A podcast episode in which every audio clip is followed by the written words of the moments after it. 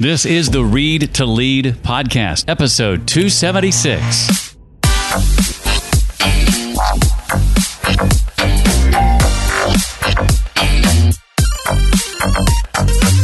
Being right is more important than being polite. We want both, but if we have to choose one, we're going to take being right. Hi, and welcome to the Read to Lead podcast. It's the podcast that is dedicated to your personal and your professional growth. My name is Jeff Brown, and I believe that if you want to achieve true success in your business and in your life, then you need to read intentionally and consistently. As a matter of fact, the Read to Lead podcast is going to help you narrow this reading list and bring you key insights and valuable ideas in the process from some of today's most successful and inspiring authors. One of those is the guy we're chatting with today. In just a few minutes, we'll sit down together with John Rossman. He's author of the brand new book, Think Like Amazon, 50 and a half ideas to become a digital leader.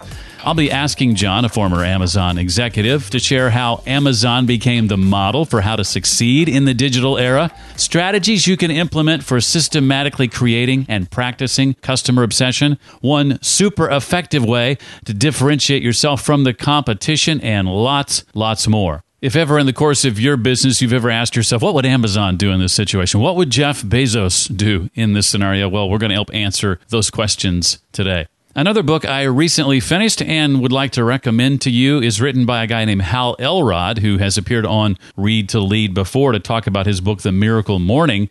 His new book, which came out in April, is called The Miracle Equation. And in it, Hal covers the two decisions that will move your biggest goals from possible to probable to inevitable. In fact, it is the book we're reading this month in my online book club. If the idea of an online business book club sounds appealing to you, especially one where the author of the book we're reading occasionally shows up to our monthly discussions, then you want to check out Read to Lead University. That's my online book club. You'll find out more about it at readtoleaduniversity.com. John Rossman was an executive at Amazon, where he launched and scaled the marketplace business, which now accounts for more than half of all units sold at Amazon.com. He also led the enterprise services business with responsibilities at Target.com, NBA.com, and other top brands. He now heads Rossman Partners, a niche business advisory firm that helps clients innovate and grow in the digital era.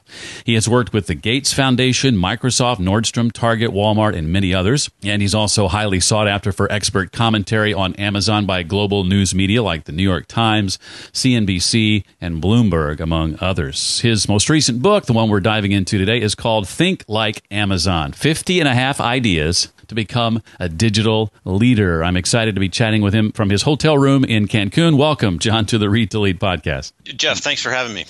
Well, how long ago did you form Rossman Partners? How long have you been doing that? Well, I left Amazon in late 2005. I was then a partner at a firm called Alvarez & Marsal for 12 years, and then I started Rossman Partners about 2 years ago, but I've been more or less for the past 15, 16 years been helping my clients and leaders make the future for themselves, right? So become digital, become more innovative, help make change happen. And I just started to see the power of all of the different strategies and techniques and leadership principles from Amazon in helping my clients make change. And so I always say, the book is not about Amazon. It's about helping leaders make change happen in their organizations, borrowing from Amazon's playbook. Mm.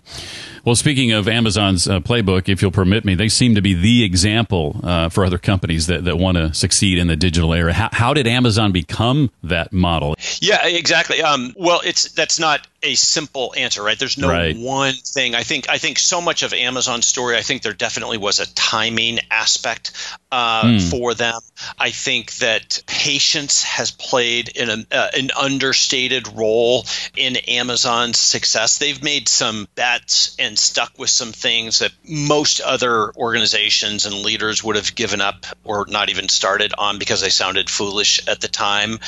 But I think it's really they get frustrated with how things currently work, and they have the mindset of, well, we can do better than that, right? And sometimes those are big things. Sometimes those are just small little things. And so I think that they are a group that they're active customers, they're active users of their own tools, and they notice where things could be better. And I think especially like if you just focus on one aspect, which is cycle time, right? Cycle time is just the time, the delay time that it takes to get something done, right?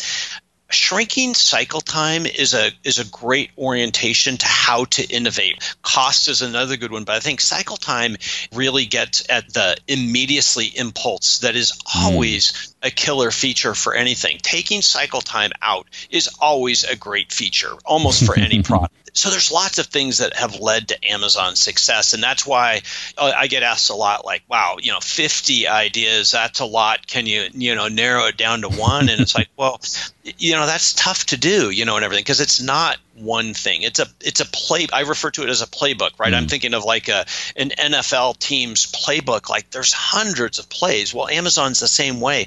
Depending upon the situation, you're going to pull on different things, and that's where kind of wisdom and experience is needed to know, well, which of these ideas do you bring forth for what effect and how to use it appropriately. I think it's been relatively well documented, and you write about it in the book, the fact that Jeff Bezos subscribes to the idea that there are basically two types of companies, the day one type and the day two type. But for the uninitiated, I'm wondering, John, if you could unpack that concept and maybe share why this is such an important principle for businesses to follow. Yeah, well, a day one company is the type of company that is optimistic about the future, is investing in the future, isn't trying to harvest, in particular, profits for immediacy. And they have this concept of, we are inventing the future. A day two company is kind of the opposite on most of those factors, right? They tend to be fairly static, so they can be tremendous operators, but they're not inventing the future. They're typically trying to optimize over a pretty short period of time. They may not be investing in much of the future because they're trying to optimize, short-term profits. And they tend to be a little more, maybe, I don't know if the right word is pessimistic, but they aren't quite as optimistic about the future in their true heart of hearts, right? And that's the essential difference of a day one company versus a day two company. And I think one of the things that Bezos does and Amazon does, and I try to do in the book, which is, well, what do you do if you're a day two company? Like, how do you develop the insights, the attitudes, the mechanisms, the things you do in order to become a day one company? One of the 50 or 50 and a half ways that John mentions is creating customer obsession in your business. John, what are some of the methods that you recommend for systematically creating and practicing customer obsession? Yeah, that's a great question. Amazon has 14 leadership principles. Customer obsession is the first. It's probably the most famous, but it is only one of 14, right? But I think the things to do to develop customer obsession is, first, make sure the message from the top is understanding thy customer is everybody's job, right? That's, we don't, it's not left up to a chief customer officer or a customer experience group or something like that. Like, that needs to be the tone from the top, which is everybody needs to understand the customer. The second is developing the habits of every time we get together to talk about a topic or whatever, wherever possible, we always start with, well, how does this impact the customer experience? How did this impact the customer? And try to wrap up with, how has our resolution on this impacted the customer? And just those little habits can really, over time, with patience, really set the tone and say to the organization, like, hey, we always have to be talking about, and it's everybody's job to deeply understand who the customer is and to incorporate it into the work. So that's one side. I think the other side is, I think a program like a Voice of the Customer program, which a lot of enterprises have Voice of the Customer programs, and I think that's a very important thing, which is to help develop a centralized, hopefully lightweight conversation that brings forward a specific and detailed customer experience that is frustrating to a customer, for some reason isn't being picked up in the organization, and the Voice of the Customer group brings it forward. They vet it, they make sure we fully understand it, and then they put work, prioritized work on teams in order to actually fix it and make a difference. I think that type of program can not only help fix important issues, but again, it's sending the message to the organization of, you know, we need to pay attention to the details. We need to pay attention to the details of the customer experience. We are going to strive to knock down friction-oriented, quality-oriented issues that are impacting customers. One of my favorite books, all-time favorite books, John, is a book by Pat Lencioni called The Five Dysfunctions of a Team. And one of those dysfunctions is the fear of conflict. And you write about harmony in the workplace is overvalued. What kind of impact can the fear of having hard discussions have on a company's results? Yeah, a great topic, and one that's easily, you know, you can kind of hear in multiple ways and everything, right? And so it's not that being a collaborative or thoughtful colleague isn't important. It's just that you have to be careful about making it the most important thing in the workplace, right? And I think in general, what a place like Amazon does is they just say, hey, being a good colleague, being thoughtful, being collaborative, all those things are important. It's just not the most important thing. Being right is the most important thing. And so if we have to prioritize, we're going to take being right above being collaborative. And all that does is it gives leaders the challenge and the permission of, we have to push past the polite, easy answers. We have to get to the moments of truth, right? The real truth seeker mindset of truly understanding something, being vocally self-critical and vocally critical of others, and have enough courage and enough faith in our colleagues that we can actually call things out for what they are. We don't grow by saying how great we are, you know, and everything, right? We grow both organization and as people by recognizing where the faults are and then saying, how are we going to address those faults, right? And so you need to do that in a thoughtful way. But when the way to have those conversations is A, by talking about the customer, and B, with data. And so when you're leading conversations with customers' perspectives and data, then you can get past the, like, well, it's a little awkward to call out, but, you know, your team really didn't do their job last week or whatever it is. Like, that's the sort of stuff that a company like Amazon, they strive to push through. And they're not perfect. They're not perfect on any of this, but they make it known to the organization. Being right is more important than being polite. We want both, but if we have to choose one, we're going to take being right.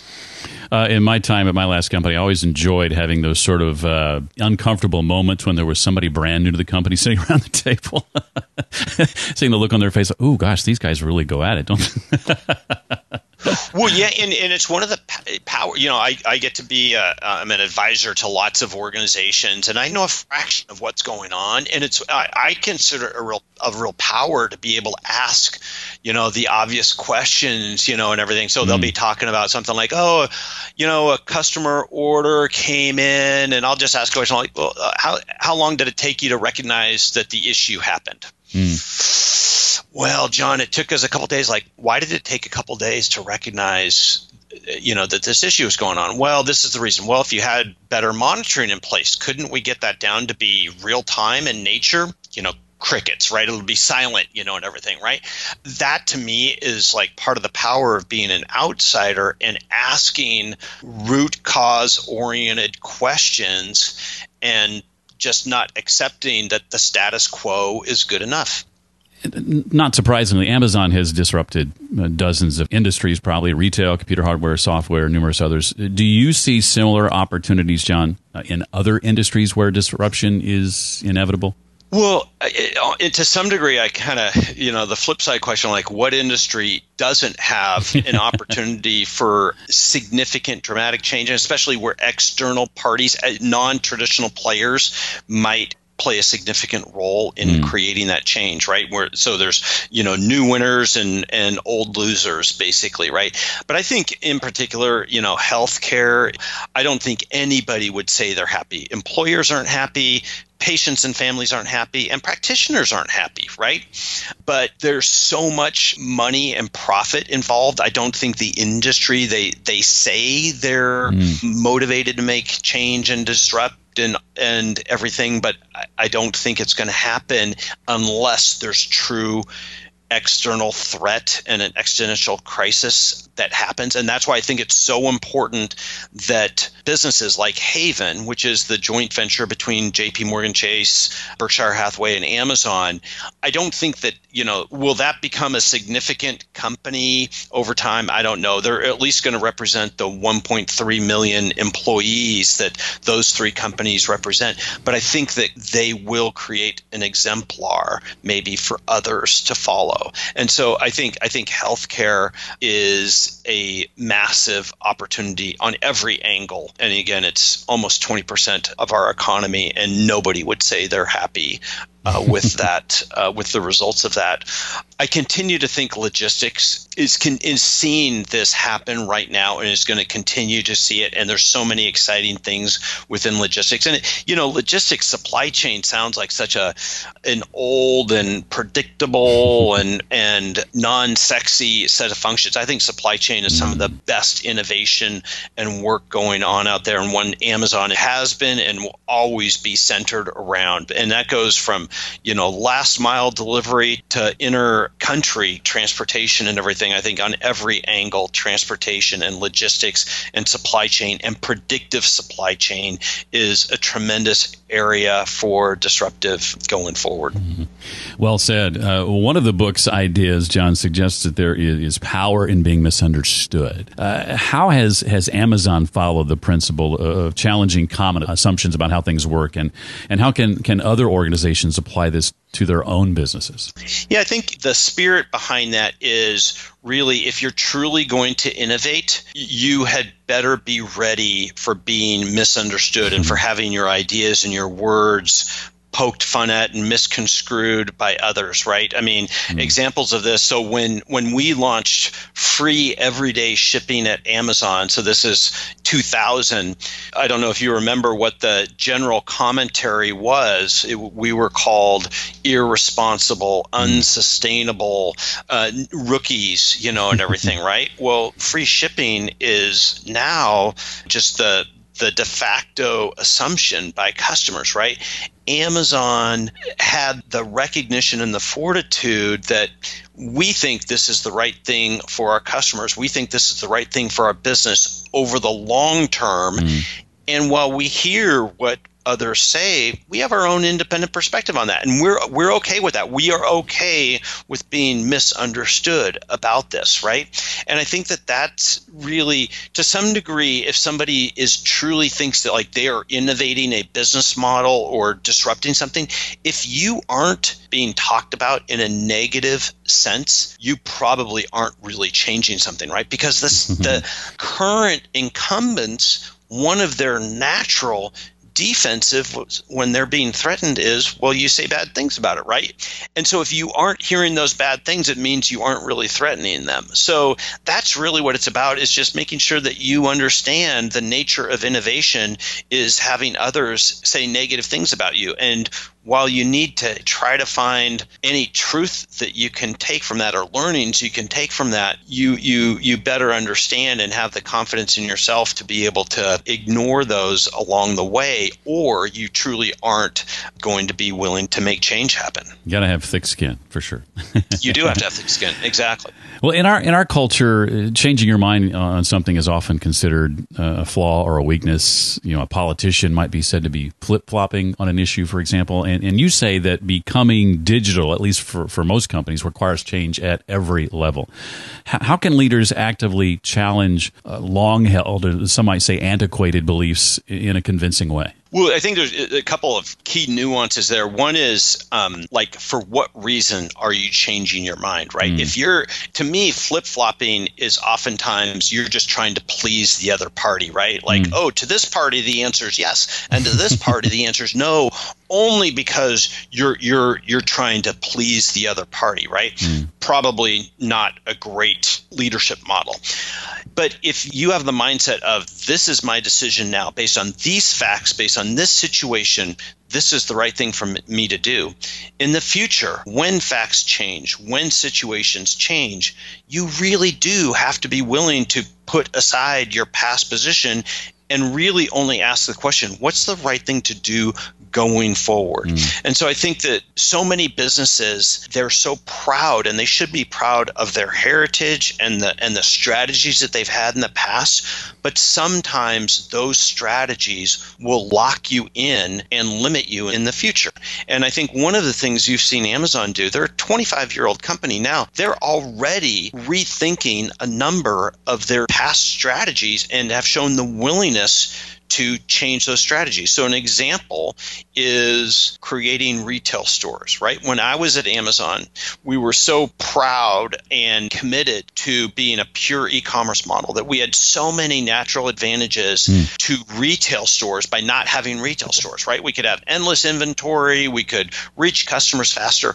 Well, about 7 or 8 years ago, Amazon started to rethink, well, maybe now we do need some aspects of physical store presence. And they started with the Amazon bookstore, and they've been slowly refining that experience and slowly adding bookstores. A couple of years ago, they took a big step forward by acquiring Whole Foods. They continue to make physical presence a more important part of their primarily e-commerce business model.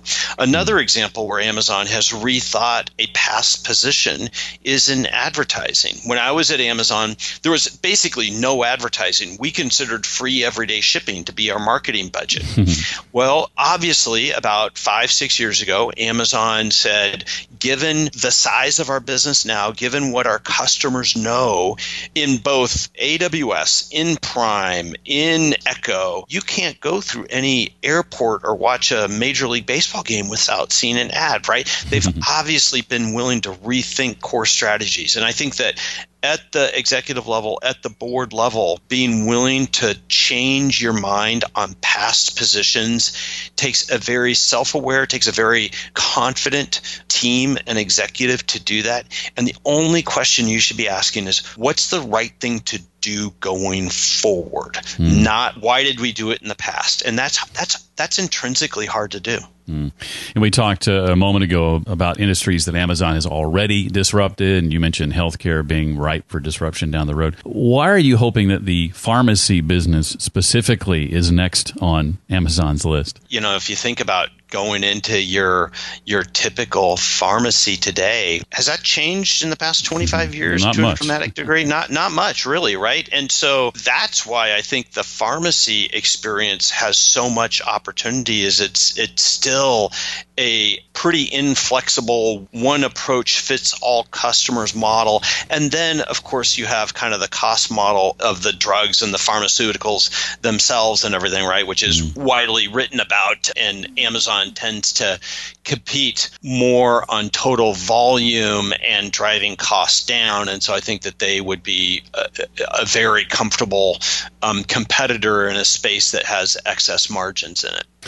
Well, you say in the book, John, and I'm quoting you here, to differentiate yourself from the competition, you must grant your customers a superpower that is completely unique from what other companies give them. What do you mean by that? Exactly, when you say superpower. Well, I mean, relate back to the pharmacy experience, right? Which is what typically when people think they're innovating, really what they're doing is they're just kind of matching what good is today. A superpower is the type of thing that, and it doesn't have to be across the board in the entire customer experience, but you have to tell me at least one thing that dramatically improves the customer experience of today. So, for example, I was working with a client and we were talking about the ability to kind of change the plan. And they were talking about like, yeah, you know, we want to be able to let the customer call and make the plan. And I said, well, how long would it take that to take effect? I'm like, oh, you know, probably a week or two. It's like,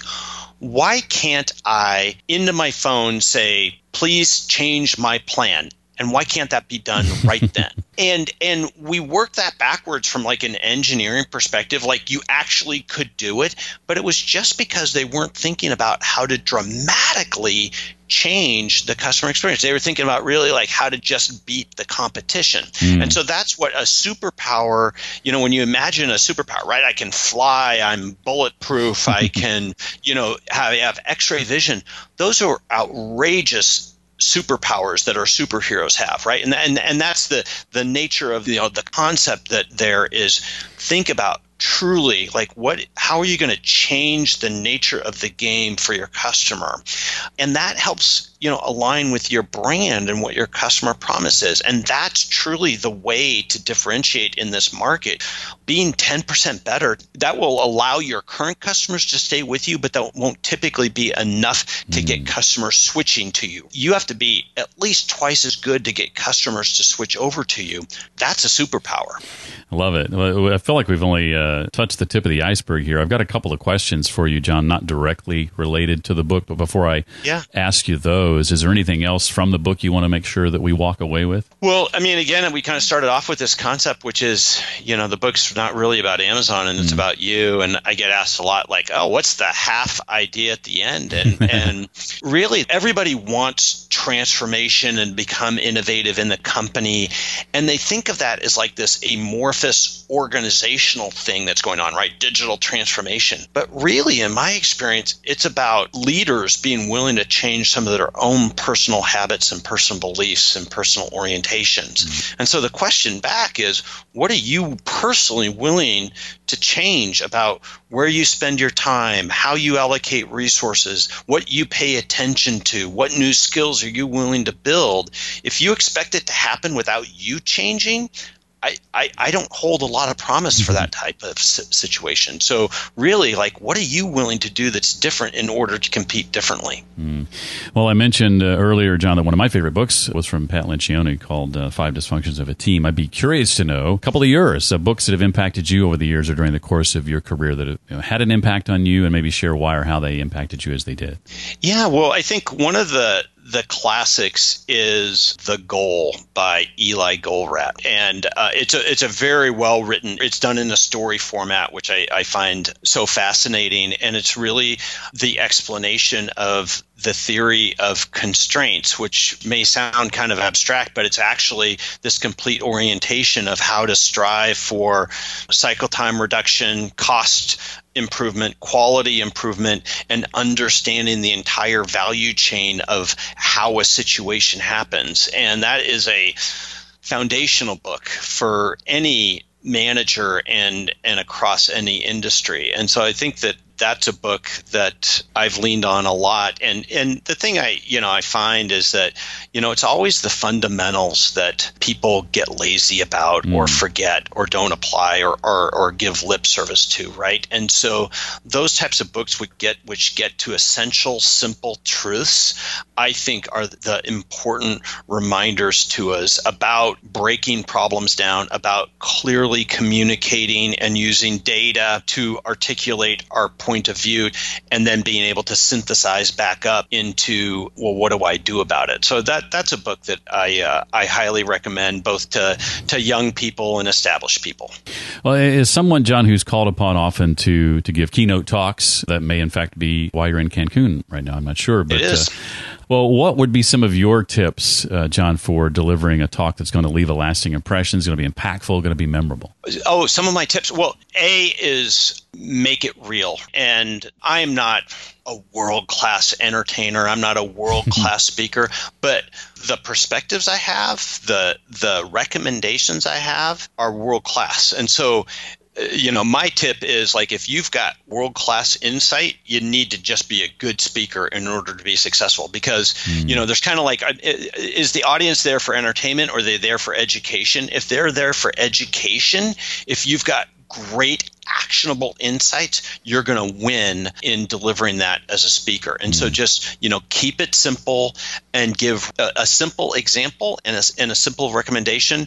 And then the other kind of funny recommendation I heard about being a successful keynote speaker was start off with a world-class headline, end up with a world-class headline, and make the distance between the two as short as possible, right?